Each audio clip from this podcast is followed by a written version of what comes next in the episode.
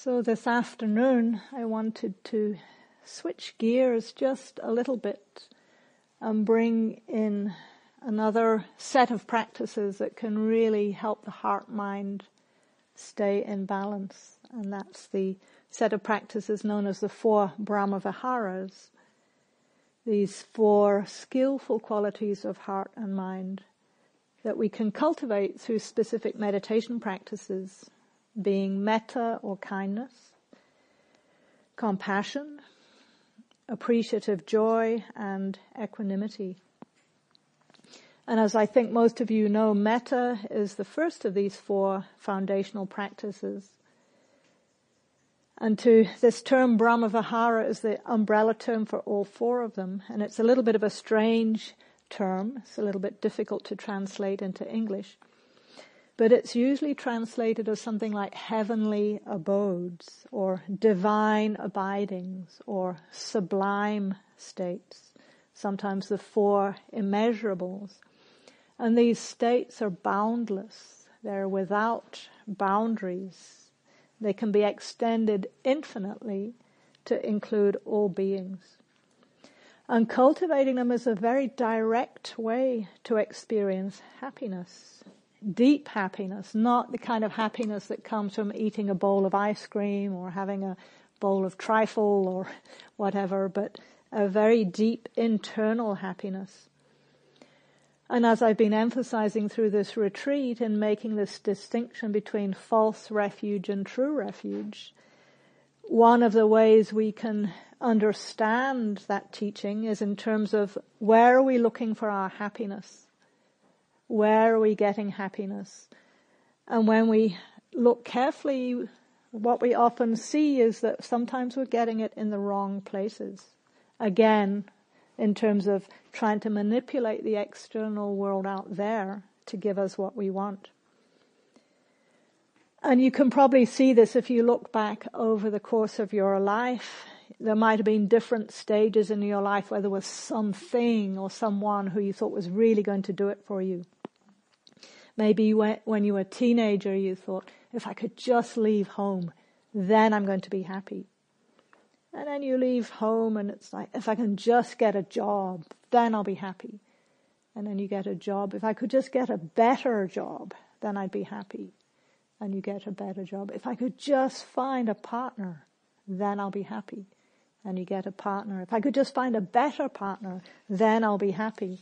And so it goes. If I could just retire, if I could just get a dream home, if I could just go on a round the world trip, there's always something that we're grasping after, clinging to, that we think is going to give us happiness. More money, more status, more fame, and so on. And those things, again, in and of themselves are not bad. So it's not like we should all go and live in a cave. But what we're asking you to do is look at how you're relating to them. If you're grasping after them and assuming that they're going to give you lasting happiness, then we're setting ourselves up for disappointment. So unless we have some inner awareness, some mental training, we tend to be at the mercy of life's inevitable ups and downs. And this mental training is part of what the Brahmaviharas are offering us. Everything that we say and do starts with a thought or a mental intention. So if we want to speak and act in ways that are going to bring us more happiness, we need to know what's going on in the mind, what's the motivation that those things are emerging from. So many of you familiar with the opening lines of the Dhammapada that I often like to quote because it shows the importance of our mental attitude so clearly. So in the very first lines attributed to the Buddha, it says, we are what we think. All that we are arises with our thoughts. With our thoughts, we make the world. Speak or act with an impure mind, and trouble will follow you as the wheel follows the ox that draws the cart. We are what we think. All that we are arises with our thoughts.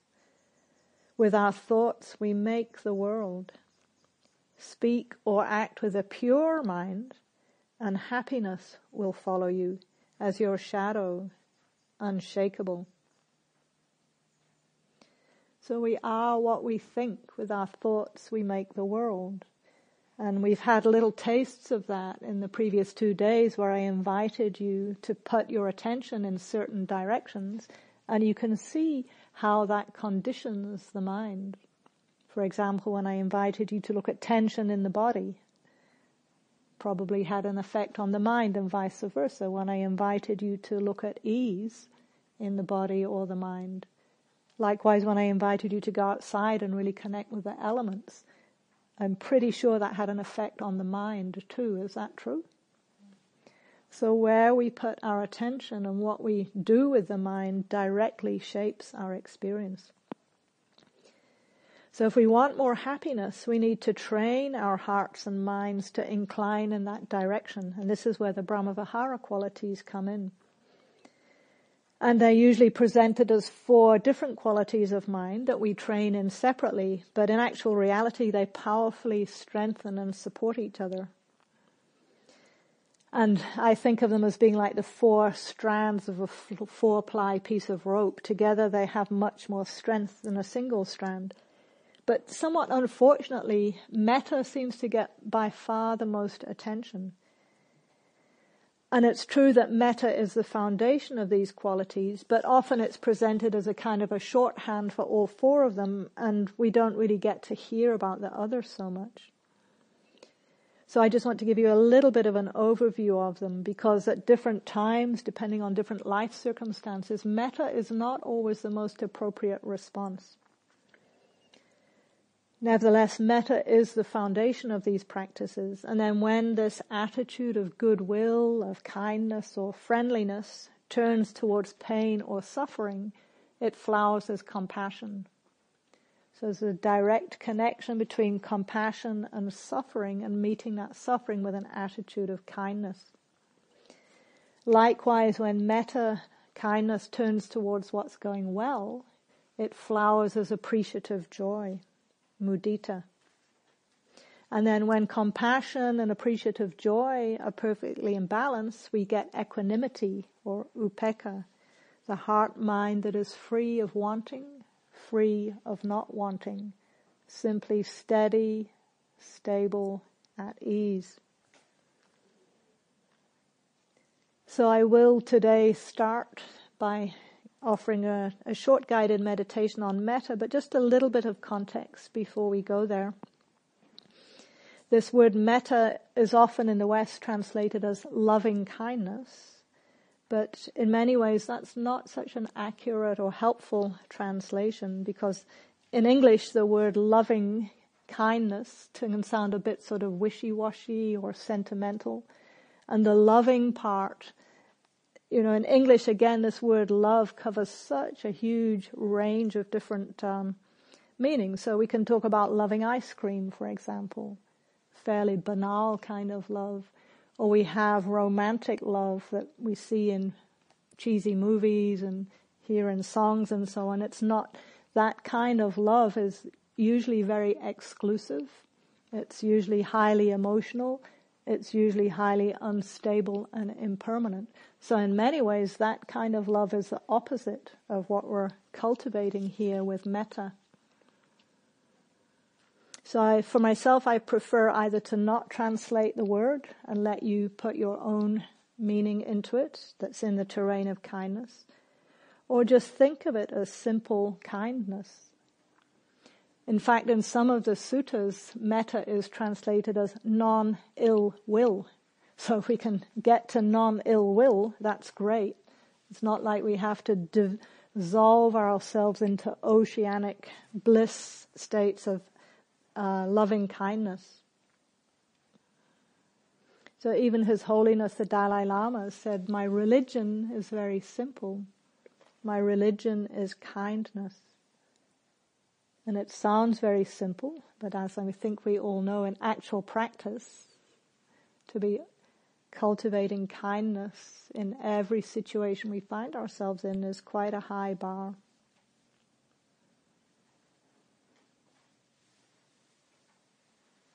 There's one other aspect of these teachings that I'd like to just briefly touch into.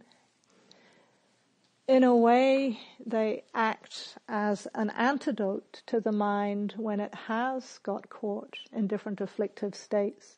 So, for example, very direct relationship between ill will and goodwill, between anger and metta or kindness. So when, if we have got caught in some kind of afflictive state of aversion, irritation and so on, metta can be a very beneficial antidote. And we've probably all had the experience that when the mind does get caught, when we do cling or identify with some particular afflictive state, what happens? Often a whole pile of other afflictive states jump on board for the party. And we find ourselves in what's classically known as a multiple hindrance attack. So it's like the mind gets tangled and tormented and that clinging and grasping, everything else comes in and we get completely lost. The other, the opposite is also true. That when the heart mind is abiding in these skillful states, it becomes smooth and resilient. And it's much harder for those normally little twinges of afflictive states to kind of get their hooks into us. So these Brahma Viharas also act as preventatives. They act as kind of boosters to our emotional immune system. So I think of them as being a bit like vitamin C.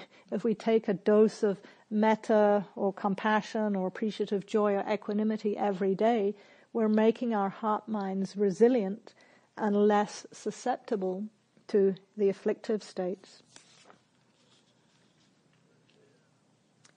So how do we actually do these as a practice? Even though the Buddha stressed the importance of these states so often in his teachings, he didn't give a whole lot of instruction on how to actually do them. And in the one main text, the instruction is, quote, to abide with the heart filled with loving kindness and then radiate this kindness outwards to the north, the south, the east, the west, above, below, and all around to cover the entire world. Pretty simple. But I think for most people, starting with a heart imbued with kindness is a bit of a leap. And so perhaps for that reason, later on in the tradition after the lifetime of the Buddha, several hundred years later, the manual of the Visuddhimagga developed this technique of reciting phrases. And that's generally how Metta and the other Brahma Viharas have been taught in the West by people like Tara Brach and Sharon Salzberg, Jack Kornfield, and so on. And with this method, we bring to mind a sequence of different people and we silently recite phrases of well-wishing or compassion and so on to each person.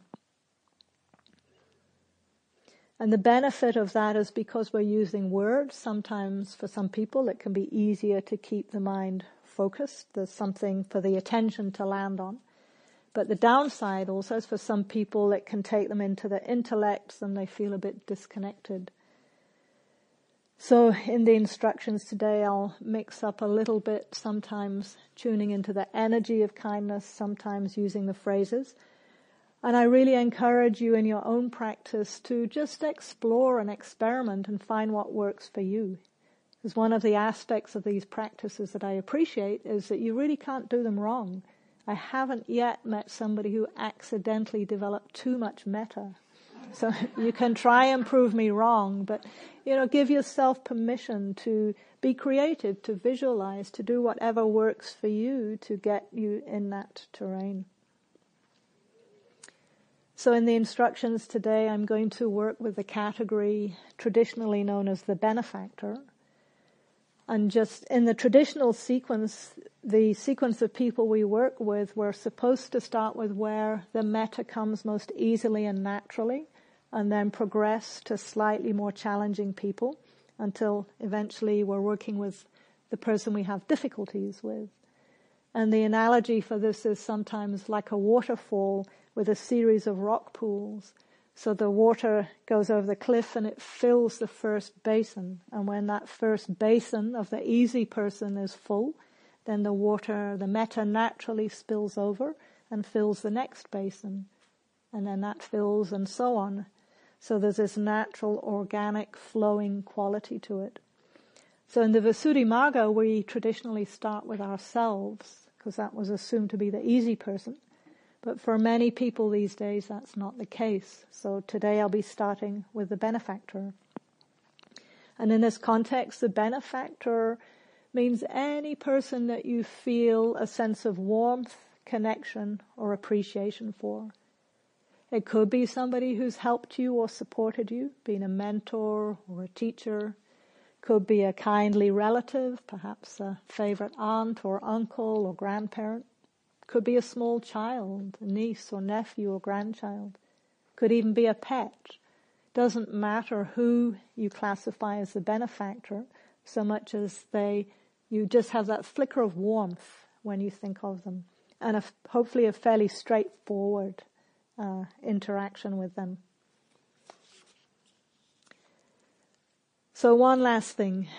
Sometimes when people are invited to cultivate kindness, the inner two-year-old goes, no way, and gets very rebellious, uh, even angry or shut down, or we get stage fright. So there can be different kinds of reactions. So one key is to have metta to the non-metta. And if you notice some kind of reaction, just allow it to be there. Don't struggle, don't fight it, don't feed it, but just know, okay, inner two-year-old is like this. Or feeling blank right now is like this. It's okay. What we're doing here is cultivating the intention of kindness whether or not we get an actual feeling or an emotion is much less relevant. Because if we're doing it to try and get a certain feeling, then it's not unconditional. We've got an agenda for it. And often that pushing to try and make some kind of emotion happen is totally counterproductive. So even if all you did was sit here for the next 15 minutes and dry, mechanically recited these phrases, that's fine on some level you're still cultivating intention, you're still planting seeds, and at some point they might flower. So try to not have any sort of pressure to perform, and as we've been doing with everything else, just explore, see what you can find to enjoy. Okay.